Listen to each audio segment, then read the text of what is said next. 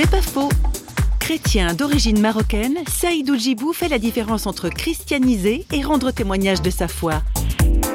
Il y a des chrétiens traditionnels, il y a des chrétiens juste culturels. Et être un chrétien culturel, ça ne m'intéresse pas. Donc c'est pour ça que je dis, on n'est pas là pour christianiser. Parce que dans le phénomène de conversion, il y a une forme d'occidentalisation qui s'installe. Et c'est très important de dissocier ça. C'est pas parce qu'aujourd'hui je suis chrétien que j'ai trahi mon pays pour une tranche de jambon en plus qui n'est pas halal. Chez moi, c'est un salon marocain. Je me mets toujours en djellaba et en babouche après une douche. J'ai pas renié mon groupe d'appartenance, j'ai pas renié ma culture, j'ai pas renié mon pays. Je suis non seulement français, mais je suis aussi marocain. J'ai une double identité et en plus de ça, j'en ai une troisième, qui est plus importante pour moi, je suis enfant de Dieu.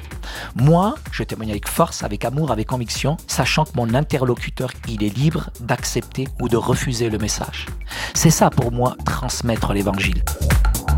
C'est pas faux, vous a été proposé par Parole point F M.